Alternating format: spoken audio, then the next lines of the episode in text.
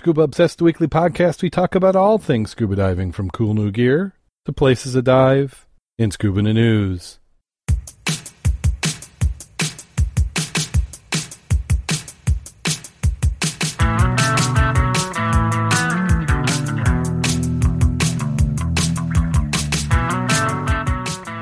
Scuba Obsessed episode 377 is recorded live August 9th, 2018.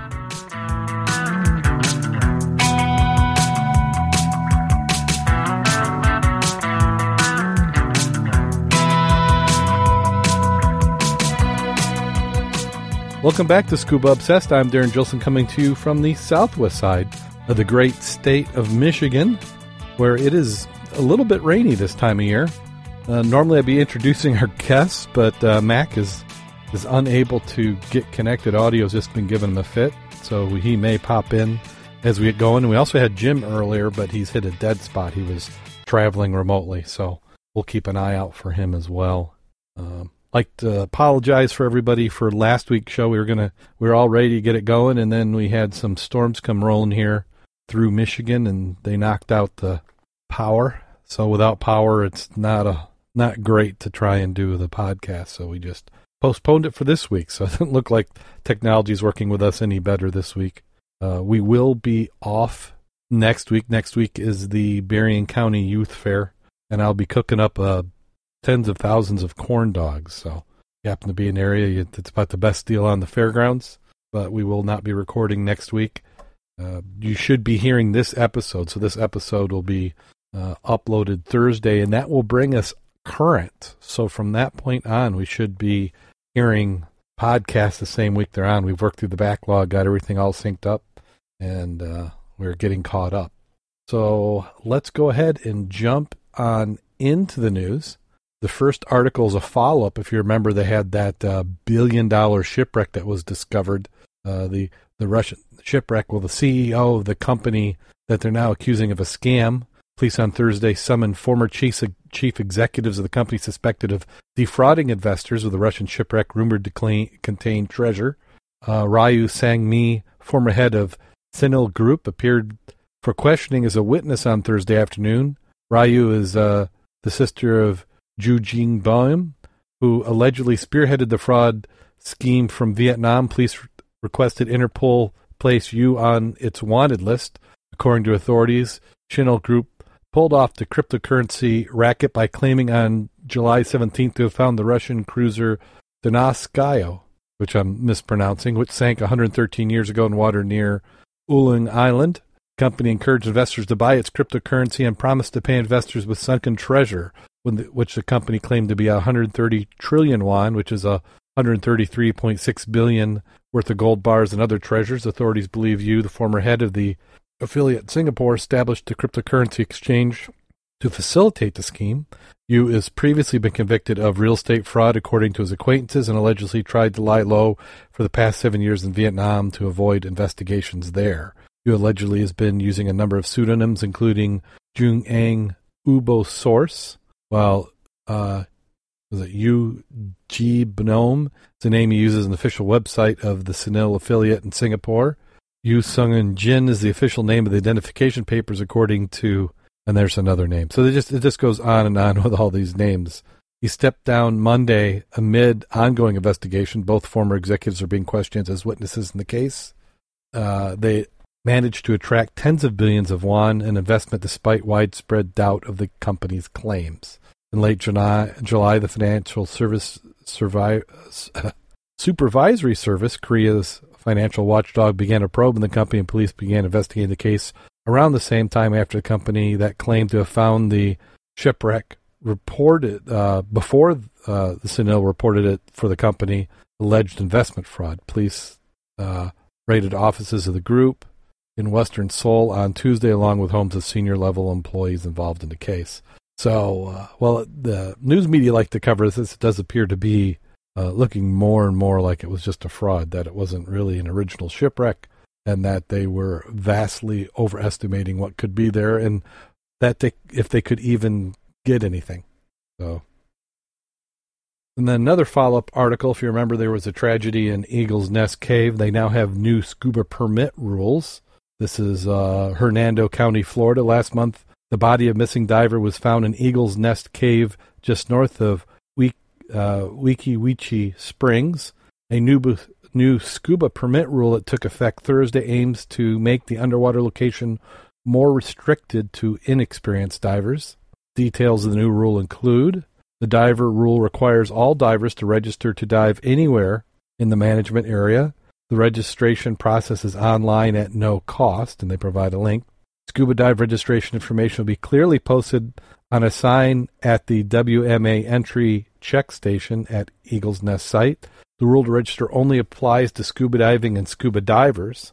All scuba divers must be at least 18 years old.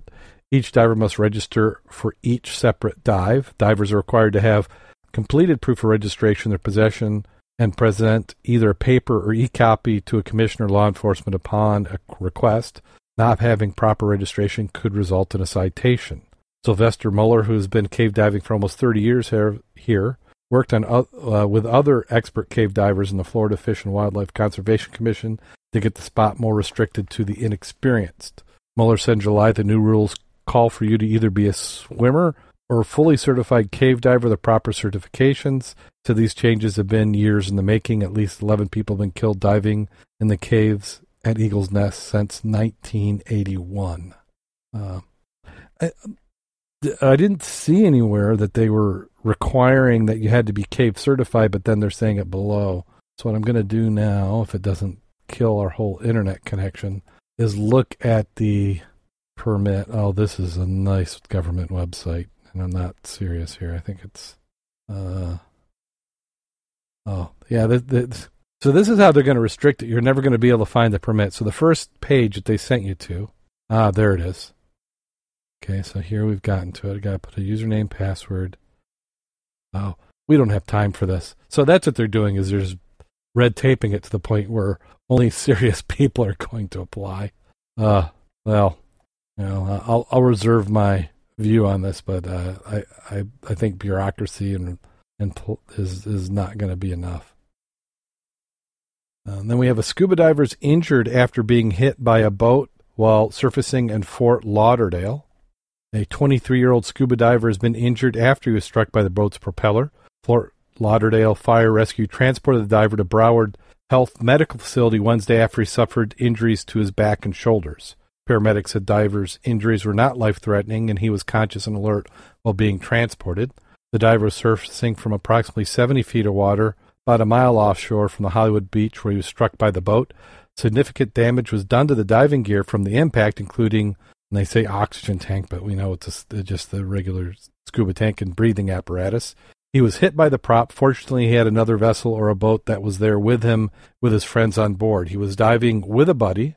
They'll be able to get him in the boat and help him out, and they were able to bring him to shore, notify us so we could make contact and have units waiting for him on land.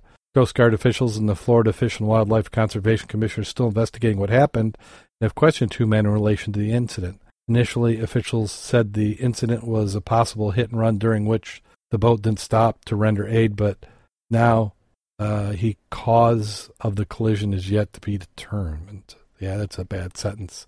Investigators know the boat of interest that was said to have left the scene of the incident heading southbound. It was described as a white 40 to 60 foot sports fishing boat with a black bottom. We're actively searching for the vessel that may have been involved. When asked if it's normal for a boat that size to go missing in the middle of the water, I can't really say if it's normal, but it does happen. The case remains an open investigation right now. We're looking at everything. You can call it whatever you want, but we're looking to find out exactly what happened. Meanwhile, the 23 year old remains in a hospital in stable condition. What they don't say is were they properly flying a flag? Uh, they appear to be near a a boat, so was the boat uh, flying a dive flag? uh, or was there the divers with a flag? And it, it doesn't. It's not clear on that. Uh, they say it's hit and run. I think you'd notice if you hit a, a diver in a tank with your prop, um, but you know we don't know for sure. Then here's an, here's another one. It's a. I wish we had some more positive stories. Swimmer's stomach is ripped open on a sharp object as he dives into the Hampstead Heath Pond after water levels lowered by hot weather. Scuba divers are today trawling the famous Hampstead Heath Men's Pond after the man sustained life threatening injury when he dived in. Matthew Hernon, an actor, sliced his stomach open on a sharp object at the bottom of the pond after jumping in the water on Sunday. Lifeguards helped a blood soaked Mr. Wernham out of the pond. He was rushed to the Royal Free Hospital. The swimmer said he needed several stitches to a deep wound in his stomach and the, called the officials to issue a warning potential danger in the pond.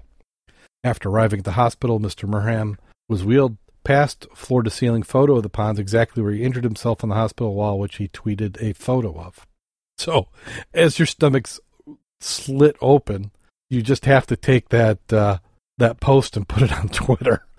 He said on Tuesday, waiting to go into surgery at Royal Free next to a floor of ceiling photo of the pond really isn't the way to end a Sunday swim. Sent a tweet to the City of London Corporation saying, I suffered a life threatening injury at Man's Pond on Sunday. I was expecting a feed full of warnings about shallow water, but nothing. I've seen videos of friends swimming in the same place on Monday. Your lifeguards are fantastic, but can't all be left to them. Royce Cronin, a friend of Mr. Wernham's, witnessed the accident, tweeted, My friend died from the spot, mark, spot marked for diving, got horrifically injured. The water level of the pond, which reaches 20 feet in some places, dipped recent months due to the heat wave and lack of rain. Mr. Wernham was discharged from hospital on Tuesday. Is thought to be recovering at home. Bosses in the City of London Corporation, which is responsible for the ponds, are now sending a team of divers to search the pond to get rid of the underwater objects. A spokesman for the City of London Corporation said public safety is our number one priority and measures are in place to prevent people from diving off the jetty while an accident investigation is underway. Signs warning and advising swimmers about diving in the bathing pond are clearly visible. A man was taken to the hospital on Sunday after he dived off the jetty and emerged with an injury to his abdomen. Hampstead Heath staff gave first aid to the man at the scene was later taken to the hospital to London Ambulance Service. We wish him a full and speedy recovery. But really, not a whole lot of information there. Um, so you're we're assuming that there was something protruding from the bottom that was sharp enough to slice him open. He's actually lucky he didn't split his head open. Appears that the water level might not have been deep enough. And then in Lake Tahoe, we have volunteers who have removed 500 pounds of trash 40 volunteers, including, including 20 scuba divers, removed 500 pounds of trash from beneath the lake's surface. There's got to be some stuff that's been there since the 50s that's never going away, said diver Ann-Britt Haskinson. Cans and bottles are not the only things collected from the area around Bonsai Rock. I'm glad we're doing it. It makes me realize that we should do the whole lake. Maybe one day we'll get to it, says Tiffany Rice, co owner of Tahoe Dive Center. Kayaks, paddle boarders, and Tahoe Regional Protection Agency boats were also there to make sure the scuba divers wouldn't have to surface every time they found something nature would never decompose. When you have your trash, you take it when you leave, says uh, Megan Casso. So they have some uh, nice job, 500 pounds. I mean, that's that's a good start. Uh, you know, every little bit counts. I'm I'm I'm actually a little surprised it wasn't more, but uh, 40 volunteers and 20 20 divers. That's about what you need. Yeah, the chat room saying uh, as as soon as you, uh, it's like painting the Mackinac Bridge. As soon as you're done, you start over. And they have an article wondering what does it take to remove oil from a shipwreck, and evidently it's quite a bit. Work began Tuesday to remove oil from a sunken paper carrier, Manolis L in Notre Dame Bay, and the undertaking will take 140 people to ensure the operation is successful. Those involved will come from agencies in Canada and the United States to remove 150,000 liters of oil which sank in the vessel in 1985. The federal government pledged 15 million for the operation. This is a Canadian website, so that's I'm guessing that means the Canadian federal government. It's important to remove the oil now to avoid potential pollution in the future, said Ann Miller, Regional Director for Canadian Coast Guard. We're addressing the concerns that are raised by the people of Canada and specifically people in the area. Suck it up. Over the next four weeks, the salvage vessel Tidewater Enabler will pump oil from the wreck, which lies in 70 meters of water near Change Island in Newfoundland's northeast coast. Crews have been testing equipment now that is in sight with hopes of beginning to recover the oil in the next few days. Federal officials say the removal operation is the largest ever undertaken by Canada's east coast. The Coast Guard will be tasked with taking preventative measures on the surface in the event that oil might spill during the removal process. Ardent Global also salvaged Costa Concordia. Ardent Global will handle the removal itself. The company specializes in shipwreck removal. It's the same company successfully refloated Costa Concordia ship that went ashore in Italy in 2012. It's awarded $15 million contract in April. Instead of divers, however, the company will be using remote operated vehicles or ROVs. This will increase the safety of the operation, but also allow for longer dives. It limits the time you can spend in the bottom, the amount of work that can be achieved in a day, Miller said about using human divers instead of robots. But there's also a larger risk and a safety risk. With a command center salvage vessel, the Canadian Coast Guard acting as a buffer, and the 140 people involved in the oil's removal, it's all about protecting the environment and the fisheries after the 2013 storm caused small leaks in the wreck where oil escaped, according to Miller. It's important that people that live there, the stakeholders, local communities, and risks expose them to the economy. And we can hear Jim. How you doing today, Jim? Uh, good. How are you? Doing good. Glad I made it back in. Glad you're here. And we're, we're, we're getting down to the last couple articles. You okay? This next one is uh, one in National Geographic while free diving on the shore of uh, Kanaloa on Hawaiian island of Lanai. Hawaiian family saw something they'd never seen before a young whale shark. Even for people who spend a lot of time in Hawaii's waters, this animal is rare and joyous sight, but the initial wonder faded as they noticed that the uh, creature had a thick, heavy rope wrapped around its neck. It looked really sore, said Rohrer. There were these three scars from where the rope rubbed ridges on her back. The rope had cut probably three inches in her pectoral fin. After filming the shark for a while, the family decided to cut the rope with a dive knife. Using only his experience as a free diver and a small serrated dive blade, Rohrer dove down again to the depths about 50 to 60 feet for spans up to two minutes at a time. Finally, after an hour and a half of careful work and a little bit of support from the couple's son, uh, a wildlife control manager, the shark was free. The family's 15 year old daughter swam to the swam the 150 pounds worth of rope to the shore. It's a family story. So this is oh, it's a whale shark. Because I was wondering if this was an actual whale, which is a mammal, they would suffocate, but this is actually a shark. Clearly, whale shark is better off now. It's that it's without its unbreakable rope. But will the shark be able to recover from the ordeal? According to Brad Norman, a National Geographic explorer and one of the world's foremost experts on whale sharks, you could tell the rope had been strangling the animal for at least a few months because the barnacles that had colonized it.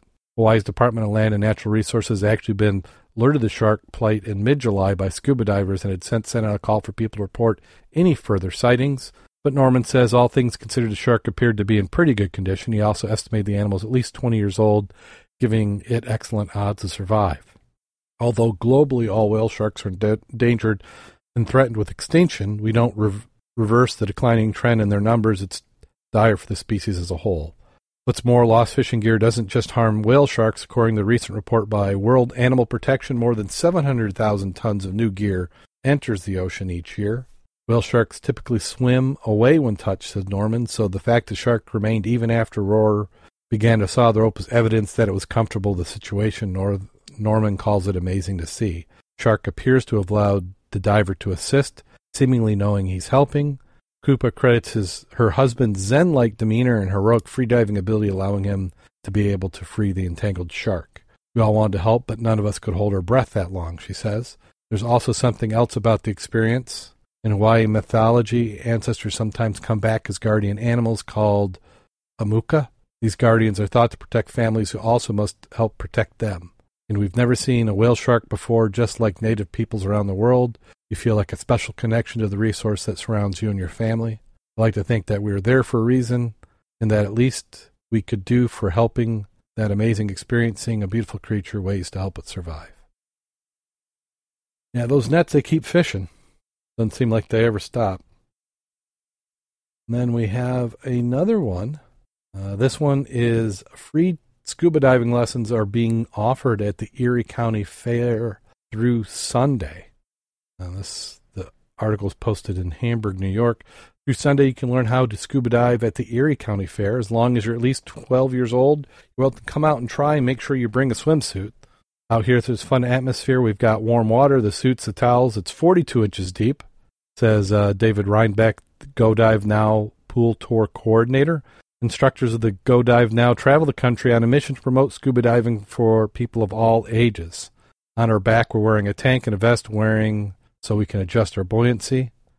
The gear I'm wearing weighs 40 pounds, but underwater it feels much lighter and only feels like a couple of pounds. So this is this is actually I like this program, the Go Dive Now, uh, where they where they go around. Was that the same one that had been at uh, Our World Underwater? I don't recognize it. Okay, I didn't know if that was what what they were calling the Patty one.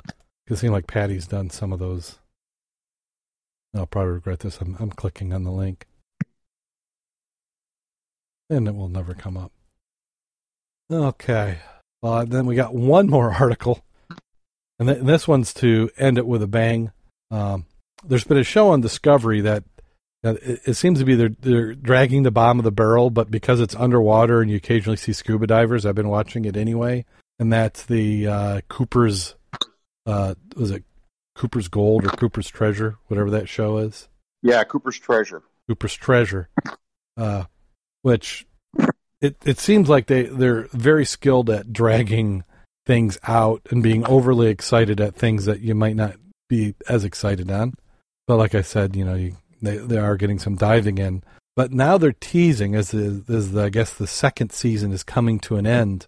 Uh, He's saying that the, the, the treasure hunter claims he's found an alien spaceship while exploring ancient shipwrecks under the Bermuda Triangle. Intrepid shipwreck explorer Darrell Miklos stumbled across a huge structure in the Bahamas using maps designed by ex NASA astronaut, uh, who's Gordon Cooper. Uh, during one of these trawls, intrepid explorer Darrell stumbled across a mysterious structure he thinks could change how we view our place in the universe forever. The huge identified spaceship is covered in 15 unusual protrusions, which Darrell describes as anything unlike anything he's ever seen. Uh, Darrell, who will show off his otherworldly find in Discovery Channel's Cooper's Treasure, uh, it is it was also something that was completely different from anything I've seen that was made by nature. The mystery object is found lying in the seabed near the Bahamas within Naturia's 1.3 million kilometer watery grave known as the Bermuda's Triangle. In the scene is countless strange disappearances of planes and ships attracted, and then they go on. We know what the triangle is. Uh, astronaut Gordon Cooper designed the maps in 1960, and uh, as they've been doing their search, they've noticed a hundred magnetic abnormalities. Uh, and he goes on and on and on and on. So, uh, but I think here at the end it says uh, let's see. Darrell added, certainly nothing I've ever seen based on my experience, and I have years of experience doing this. I've identified multiple different types of shipwreck material. This doesn't match anything or look anything like that. Looking back at Cooper's chart, still came across a puzzling note left by the former spaceman at the side of the structure. It said unidentified object. Now, Californian Darrell wants to investigate the mysterious site further, despite the risk he faces as being dubbed an alien conspiracy theorist. He wants to remain neutral until he can dig up more evidence on what the structure could be and is hoping to have a third series of his Discovery show commissioned to help him tell the story. Hopefully, Darrell added, I want to see what this is because it may be nature made, just a freak of nature, but given its placement this particular part of the Caribbean, and given what Gordon has told me about visitors from another planet and other things I've seen, I think it's definitely worth investigating. I don't know. That doesn't look too unusual to me. And I'm not a, that much of a tropical diver, but that looks like just sponge formations, sponge and coral. So I think I'm going to be a little skeptical on this. Well, you know, it leads. It's a leader in for next year. I think Yeah. this thing only episodes, and it was like you say, they might have been scraping the bottom of the barrel. It was interesting to start. They hyped it really hard. Mm-hmm. Um, I've been following it. I'm probably an episode or two behind. You know, it's it's like anything dive related that's trying to build an audience. It's uh, reality TV isn't always reality. Yeah. Well, and it and it's hard because if you saw it in real time, you'd bore ninety percent of the people to death. But the stories that I like to dig into are not the ones that they really cover on the on the show. I'm just amazed at uh, if, if you look at that show, the uh, equipment and gear that he's got.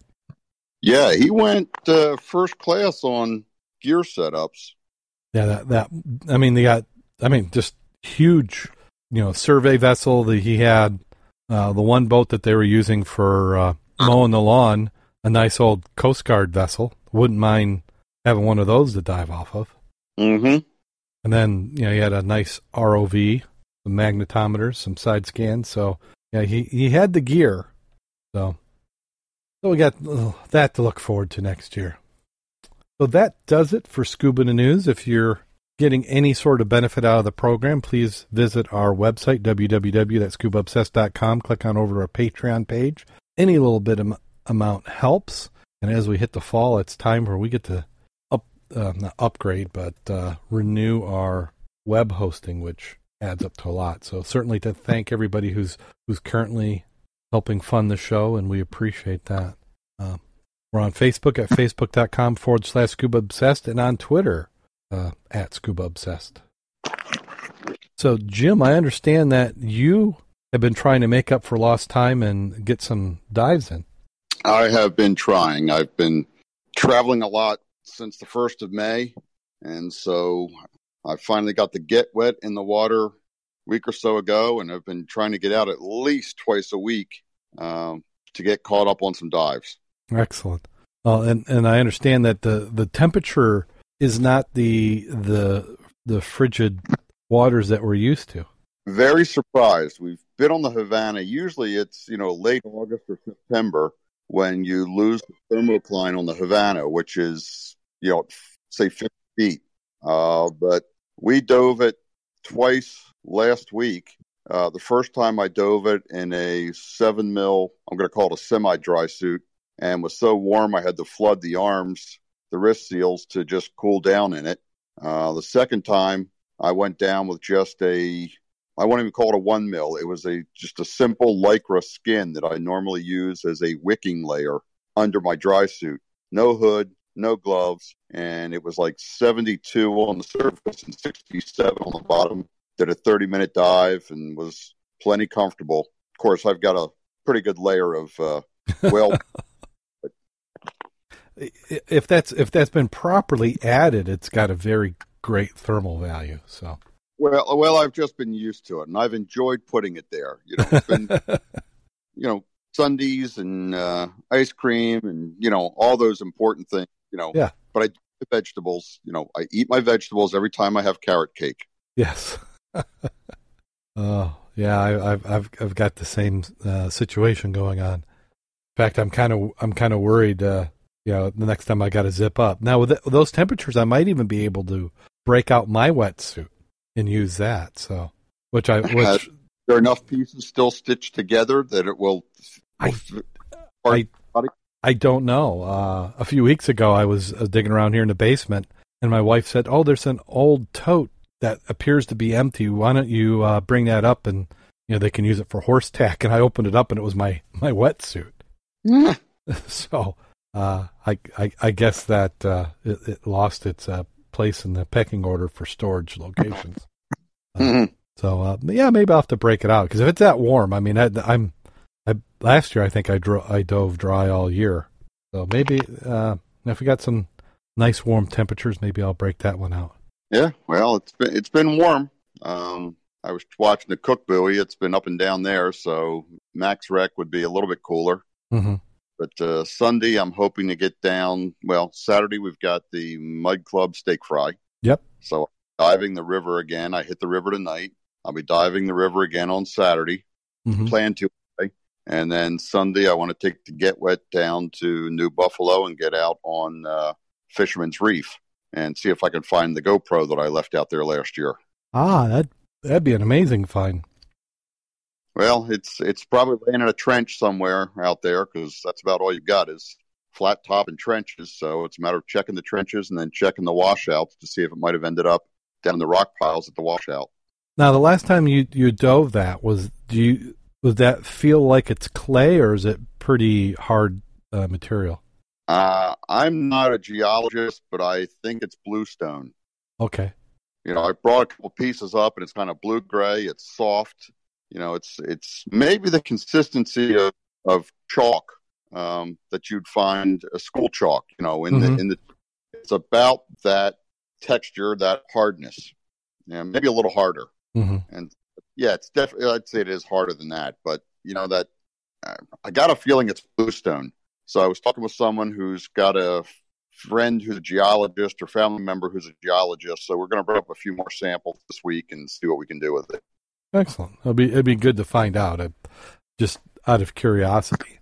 Yeah, I, I really want to get down there and map that with side scan and mapping so that we can show all the trenches that are in this thing and how the trenches vary in depth and they're deeper out towards the outside edges than they are in the centers, which would prove the water runoff theory uh, or add credence to the water runoff theory. So it's a it's an interesting geological, and I hope to spend second half of the summer out there on it. Oh, cool. Well, looks like you're going to be able to get some diving in. I'm going to try. Yeah, I've, I've, I'm, I'm going to try. I'm hoping at least Saturday to get some in. I have the fair that will be starting uh, next week, and every night from about six forty-five till midnight, I'll be working the corn dog booth. But uh, I may have a little bit more time than I'm accustomed to at fair. My my daughter is still recovering from a broken arm, so she won't be won't have a horse there. So it'll just be a, a fairly light fair as as far as the kids showing anything. So maybe I can use that as an opportunity to escape and do a little bit of diving. I hope so. Sorry to hear about your daughter's arm, but uh, yeah, can make hay while the sun shines. Yeah, yeah. She uh, she did that in about May. She uh, broke the arm. Um, it was, it was her last jump for the night, and the horse is fine. She just didn't. She just wasn't bounced quite right. And we have this. Uh, it's an electric fence, but it's at tape, and she hit it, and the tape actually broke, but not before it broke her arm. And mm. a- after about five weeks, it wasn't healing properly. It was a it was a fairly good sized compound fracture. It didn't come through the skin, but there was quite a few pieces. And you know, it wasn't until a couple weeks later I saw a view of the X-ray where you could see how far apart the bones were, and I was like, ah, is that you know, can that set in its own? Because they had put in a splint and then eventually a cast, but they said, oh, when the swelling goes down, it will join together. Well, it ended up not having not happening, and she ended up having a plate and screws put in her arm, and the cast just came off last Friday. So the doctor said no horse riding for at least a, a month. So but yeah, uh, so so her pain is maybe might might end up being some diving for me eventually. Didn't work out that way. We had we had plenty of, of uh, emergency room visits before then. Mm-hmm. Good. Um, let's see. Oh, and I finally did to get that website Go Dive Now up. It's not clear of of who is uh, doing it. I would assume it's an agency but it's kind of a nondescript site. I'll have to do some more digging in later on. Well, this is going to be a quick show. Do you have anything you want to plug before we get to the end? Well, I can give you a couple updates on dives. We did the hit the river today. Oh, okay, uh, excellent. Kevin, I know, hit the river a couple weeks ago and posted that he had gotten out there on a Saturday or Sunday for a little while. Um, I took Denise out on the river tonight for her first chance to try it out, and we stayed in the east side of it, and she did pretty well on that. Uh, got a chance to ride the current down and do a little bit of drift, and then I took off, went over to the other side just to see how much it had changed with all the flooding that there was, because there's a high bank and a lot of trees on that side, and uh, I was surprised. the uh, The bank is I'm going to say steeper. Um, it seems to have washed some away. Uh, there's a load more of snags and entanglement hazards over there. Before it used to be logs and blocks and you know an occasional tree down in there. Mm-hmm. But now got limbs and branches and twigs and you know pieces that are as big around as your thumb. Um, lots of places to get really snagged on it. So it's a lot more difficult to navigate than it was in past years. So I'm looking forward to getting some sunlight on it. Uh, late in the day, that gets shaded pretty quickly and it gets dark over there, which is the situation I had. So I just spent a little time looking. Mm-hmm. Happened to find a couple bottles right after I got in. Uh, got a nice uh, old medicine bottle, which is a it's a flavoring extract bottle, but it's shaped like a medicine bottle, and a uh, white ceramic uh, mason jar lid. Those were my two finds for the night. Had a perfume bottle, but that was not really interested in that one, so that back in. Mm-hmm. So that was you know first time in the river this year. I got uh, started my my river collection. How how was the visibility? Were you getting any good?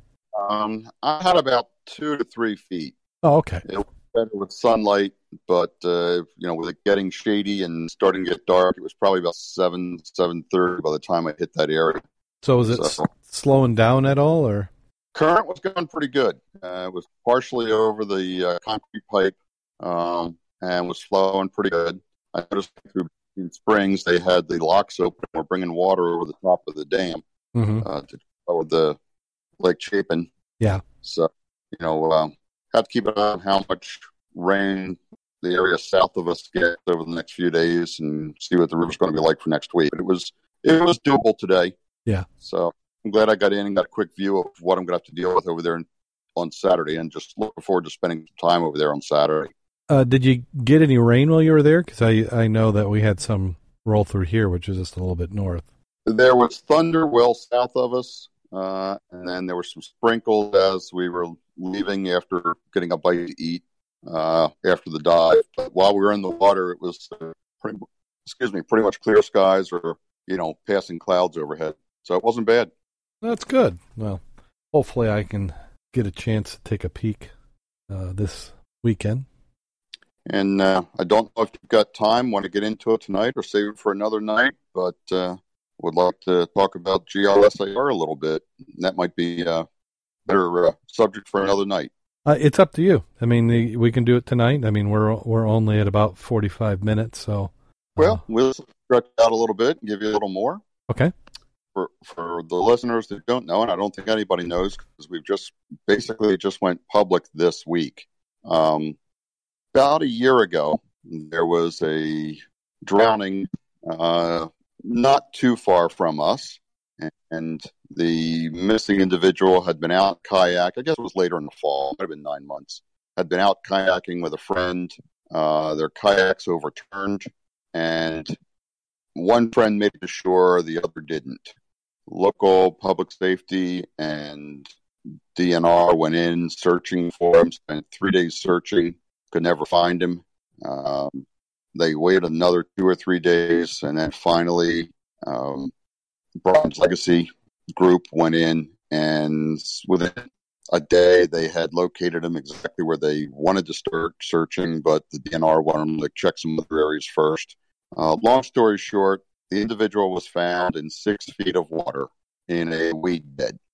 And it hit home because it was, you know, I had volunteered to go down, help out, and, uh, do the search, take my side scan, take our sonar, do what we could do. And they asked me, well, what organization are you with? And it was, well, yeah, I'm not really with an official organization. It's just a group of us that try to help out when we can. And they kind of blew us off. So at the end of the year, I talked with Darren and Mack and a couple other people, and they agreed to serve on board of directors. So uh, I filed the paperwork, and we formed a not-for-profit corporation called Great Lakes Search and Recovery. And we got approved by the state of Michigan as a not-for-profit corporation. Uh, got registered. Uh, and then sent the paperwork to Internal Revenue Service. And there was delay in getting that. I wanted to make sure I had all the documentation right. Well, we got our letter back this past week from the Internal Revenue that said, yes, we recognize you as a not for profit public charity, and you are basically a 501c3 entity, which means we don't have to pay income taxes, and donations that are made to us are tax deductible by the people who make the donations. So once we had our 501c3, we turned on our uh, Facebook page and I've started notifying people that we're out there, we're done, we're available. Uh, we have been involved in two um, missing person searches since the first of the year. Uh, we did not find the individuals, but we were there searching to continue to give the hope or hope uh, and our basic goal is not to replace the public safety teams, but most of the public safety teams that I'm aware of don't have unlimited resources. And a lot of times they're, I won't say volunteer divers, but they might be sheriff's deputies who are normally on the road or in the jail, and they're part of the dive team. So when they've got to call out and spend two or three or four days diving looking for the individual, but at some point they've got to stop and go back to their regular jobs. And what Great Lakes Search and Recovery wants to do is uh, use our volunteer resource and pick up where the sheriff's teams or the public safety teams have to drop off. You know, pass the baton to us, and we'll keep the search going for you know a few more days and see what we can do. Uh, we're also working on getting some special equipment that a lot of sheriff's departments don't have. Um, I've just made a three thousand dollar investment in a sock scan uh, sonar head, and as soon as it's available, uh, I it's called Panoptix. Uh, it's steerable live view sonar. So not quite as good as a Kongsberg uh, Mesotech, but I believe it's going to be better than a Humminbird 360, especially with being able to be steerable and it can be used stationary, which is nice. You can just uh, anchor the boat upstream from a log jam or a bunch of down trees or a strainer and you can scan that whole area as many times as you want and as much as you want from multiple angles to see if you've got an object in there that needs further investigation. So that's currently on back order, but as soon as it's available, uh, that will be coming in. That's the second half of the three thousand dollar investment, and so uh, we're looking for now that we've got the five hundred oh one c three, we're looking for uh, funding and donations to try to uh, help buy some of this equipment. Um, we've got other gear that we need to purchase, and so we're putting the word out there that our group is available. Uh, we are organized, we are recognized, and uh, we've got some skills and some services and equipment that we can make available to help bring home the missing persons that haven't been found. so, Great yeah. Lakes and Recovery, um, glsar.org. We haven't gotten the web page turned on yet, but the Facebook page is up and operating. And if you'd like to check it out or give us a like, uh, we'd appreciate it. Yeah, and as we get that stuff updated, we'll we'll link to it from the Scuba Obsessed and the uh, Mud Club site, so people can find it, and then we'll we'll provide some updates here on the program, so people can be aware of what's going on.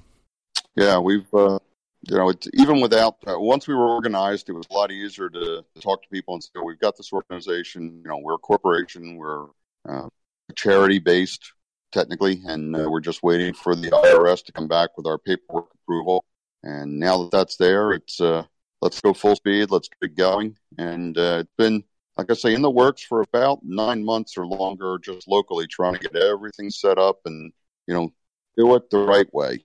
Get yeah. it recognized, identified, IRS uh, cleared, you know, get everything in place. And so we're uh, put some credibility to the time and effort and work that we've we've done put into this.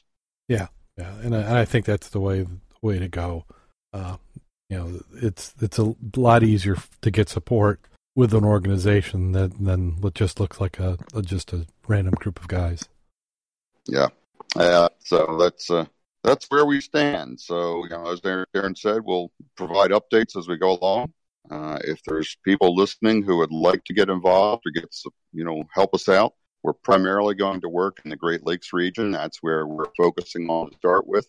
That doesn't say we won't go out of that on certain cases or if we have a need. Uh, but being a volunteer based group, it's a matter of, you know, get 20 people involved and hopefully out of that 25 can take off and go for a weekend or four or five days. Maybe you get five for a weekend and two or three who can stay for another couple of days after that. Yeah. So well, and then you know, it, you, if you get more number, people involved then you can also have them kind of swap out so you don't have the burden on just a, a few people. Right right. And uh, from what i have experienced uh, public safety diving is definitely different than any kind of sport or wreck or tech diving. It's kind of a blend of many different things. And to do it right, you really need one or more tenders for every diver you're putting in the water. So three divers in the water requires a six or seven person team to put those three divers in the water. Yeah, and and that certainly makes makes sense because you're, uh, I mean, part of the nature of where we end up having to go and what we're looking for, you need that extra support than you you do when you're in a fairly known body of water that you've dove a hundred times and you're just out for a casual uh, dive. Yeah, and chances are with us coming in, you know, after the fact, it it's uh, a high probability that if it were easy, somebody would have found them before we got called. Yes. Yeah, because as as you point out, you've got public safety divers, and uh, at least here in Michigan, it seems that every county has two or three uh, organizations. You know, uh, you know, like in in Berrien County, we have the the Berrien County Sheriff's Department has a dive team, and then probably a, third of the fire department seem to have some form of dive or water rescue group. Yeah, there's a lot of water rescue, uh, but not as many who have a true dive team. Mm-hmm. So it uh, it's interesting. You know, we're we're in an area where we've got uh, Lake Michigan covering part of Berrien County. Yeah, and we've got a river running through Berrien County. You know, and the Galien River, and there's a lot of lot of uh, water in this area. Yep. Uh, mentioned the inland lakes, so and and that water is, is there all year round. So yeah, the the ice goes over it, and things can happen. Uh, yeah, well, I you know I pulled truck out of the ice last year. Somebody tried to drive across the ice and uh, go rescue their snowmobile. Ended up losing the snowmobile and the truck. Yeah, yeah, it's easy to do. So if you get a chance, check it out. Great Lakes Search and Recovery. We're we're we're not focusing on rescue. Chances are, by the time we get called, it's going to be a recovery, and there's a world of difference between rescue and recovery. Um, so that's uh, that's where we're going. I, I want to share one fact statistic that just amazed me when I went through some dive rescue training uh, through Dive Rescue International. 87% of the diver fatalities in rescue and recovery rescue work or public safety diving were on dives that had zero chance of a rescue and saving a life. 87% were either in recovery dives or training dives, uh, not in dives where you risk a lot to save a lot. That just amazed me how many of the deaths are, you know, you, you don't risk a person's life for a recovery. Yeah. And, and so those are periods of time where it's not possible for that individual to be found alive. Just physically, right. they're they're not. They've been gone too long, either by temperature or submerged. That there's there's no hope. Right. Uh, These, you know, that's reality dives. You know, yeah, they're you know, face it. Before you ever get in the water, you know they're dead, and there's no matter how quickly you bring them up, you're not going to get a save. And uh, that statistic just really hit home with me. Yeah. Now, uh, did you have any more information on uh, some of the factors that were leading up to that? Was it, uh, um, were, were, I mean, I hate to say that the people involved were rushing, but is it that they putting in too much time, not doing proper safety procedures? Well, that was just the overall statistic on it. Um, each one of those cases gets a thorough investigation. Um, some were, you know, training accidents. Uh, some were entrapments. Uh, some were medical issues while diving. Mm-hmm. Uh, fell into that, you know, public safety diver fatality. So uh, there's a seminar in Chicago. This, I believe, it's in the fall or the winter. Uh, that I'm definitely going to attend because I think it's going to have some reviews of the, um, yeah, New York Buffalo Buffalo, New York police diver who lost his life in a training accident on the Niagara River, and it probably will have some information on the Chicago fire diver who lost his life in a, and that was a legitimate rescue attempt uh, mm-hmm. uh, in Chicago about a month ago. So those are both recent incidents that uh, I'd love to hear more information about and understand a little deeper to know what went wrong, if they ever can tell what went wrong. But from the experts' perspective, what they think went wrong and what their recommendations are to correct that. So more to come. Yeah, yeah, and we'll, we'll keep everybody informed as as things develop and uh, solidify, and also we'll, we we may be calling on some of our listeners for support because uh, you know the uh, I don't know if you mentioned it, but in the recoveries, there's no charges to the families uh, for the service. Right. We are we're set up as a um, all we ask is that if if we're asked to come in and we're traveling outside of our our local area, you know, if uh, if the person requesting can provide us with simple meals and housing and expenses for fuel, you know, we'll come in. There's no charge for what we do. Uh, we just would like some help with, uh, you know, maybe you can get a motel to donate a couple rooms for a couple of nights so we've got a place to stay. And, you know, either local church to do a potluck supper or something so you can feed us. Uh, that cuts down on the expenses out of our pocket. You know, we're putting a lot of money into training, equipment, travel, giving up our time. And, you know, we, I'd like not to hit our volunteers too hard in pocketbooks, go out on these jobs and spend two or three days out there and have to pay for a motel and have to pay for all their meals when it sure is hell vacation. Yeah, so that that that would certainly help. So that's the plug I put in for tonight. Yeah, I think that's a good one. I like that one. A little biased, of course, but uh, why why else do we get to do this if we can't go and and, and do some plugging? So let's see. It's uh, I don't I don't think I've got anything more on the docket. Uh, if Kevin was here, he would say make sure you support your local dive shops and your local libraries. So if you're into shipwreck hunting, those are some great resources to take advantage of. Visit your library; those librarians would love to to give you a hand. And your dive shops right now, we got to be approaching peak dive season. I would say, at least here for local diving. I think so. So we've we've we've gotten rid of that chilly spring water. We're now in the full summer water, and uh, you know, the sooner you get in, the better the viz is. Because I think we occasionally have it slip off here as we get a little bit later in August. We'll have some turnover. I think where it, we, we got to two extremes. We'll either have it where we'll we'll have two feet, or we'll we could have 150. So, are you ready for that time of the show? I am ready. A scuba diver and a free diver walk into a bakery. The free diver steals three buns and put them in his pockets and leaves. He said to the scuba diver, That took great skill and guile to steal those buns. The owner didn't even see me. The scuba diver replied, That's just simple thievery. I'll show you how to do it the honest way and get the same results.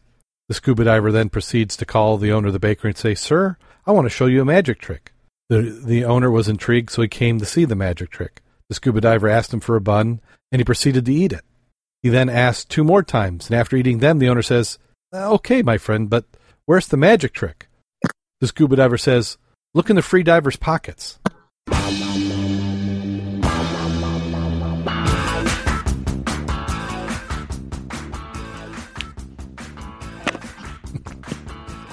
yeah, maybe not. I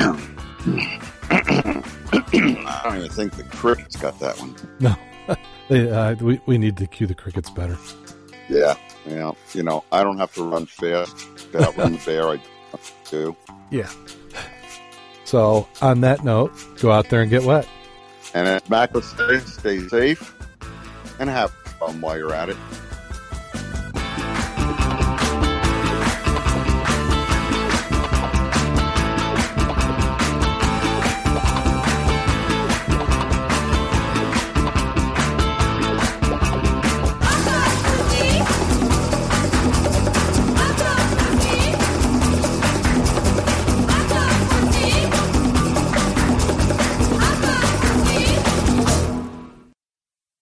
Welcome back to Scuba Obsessed. Uh, juice.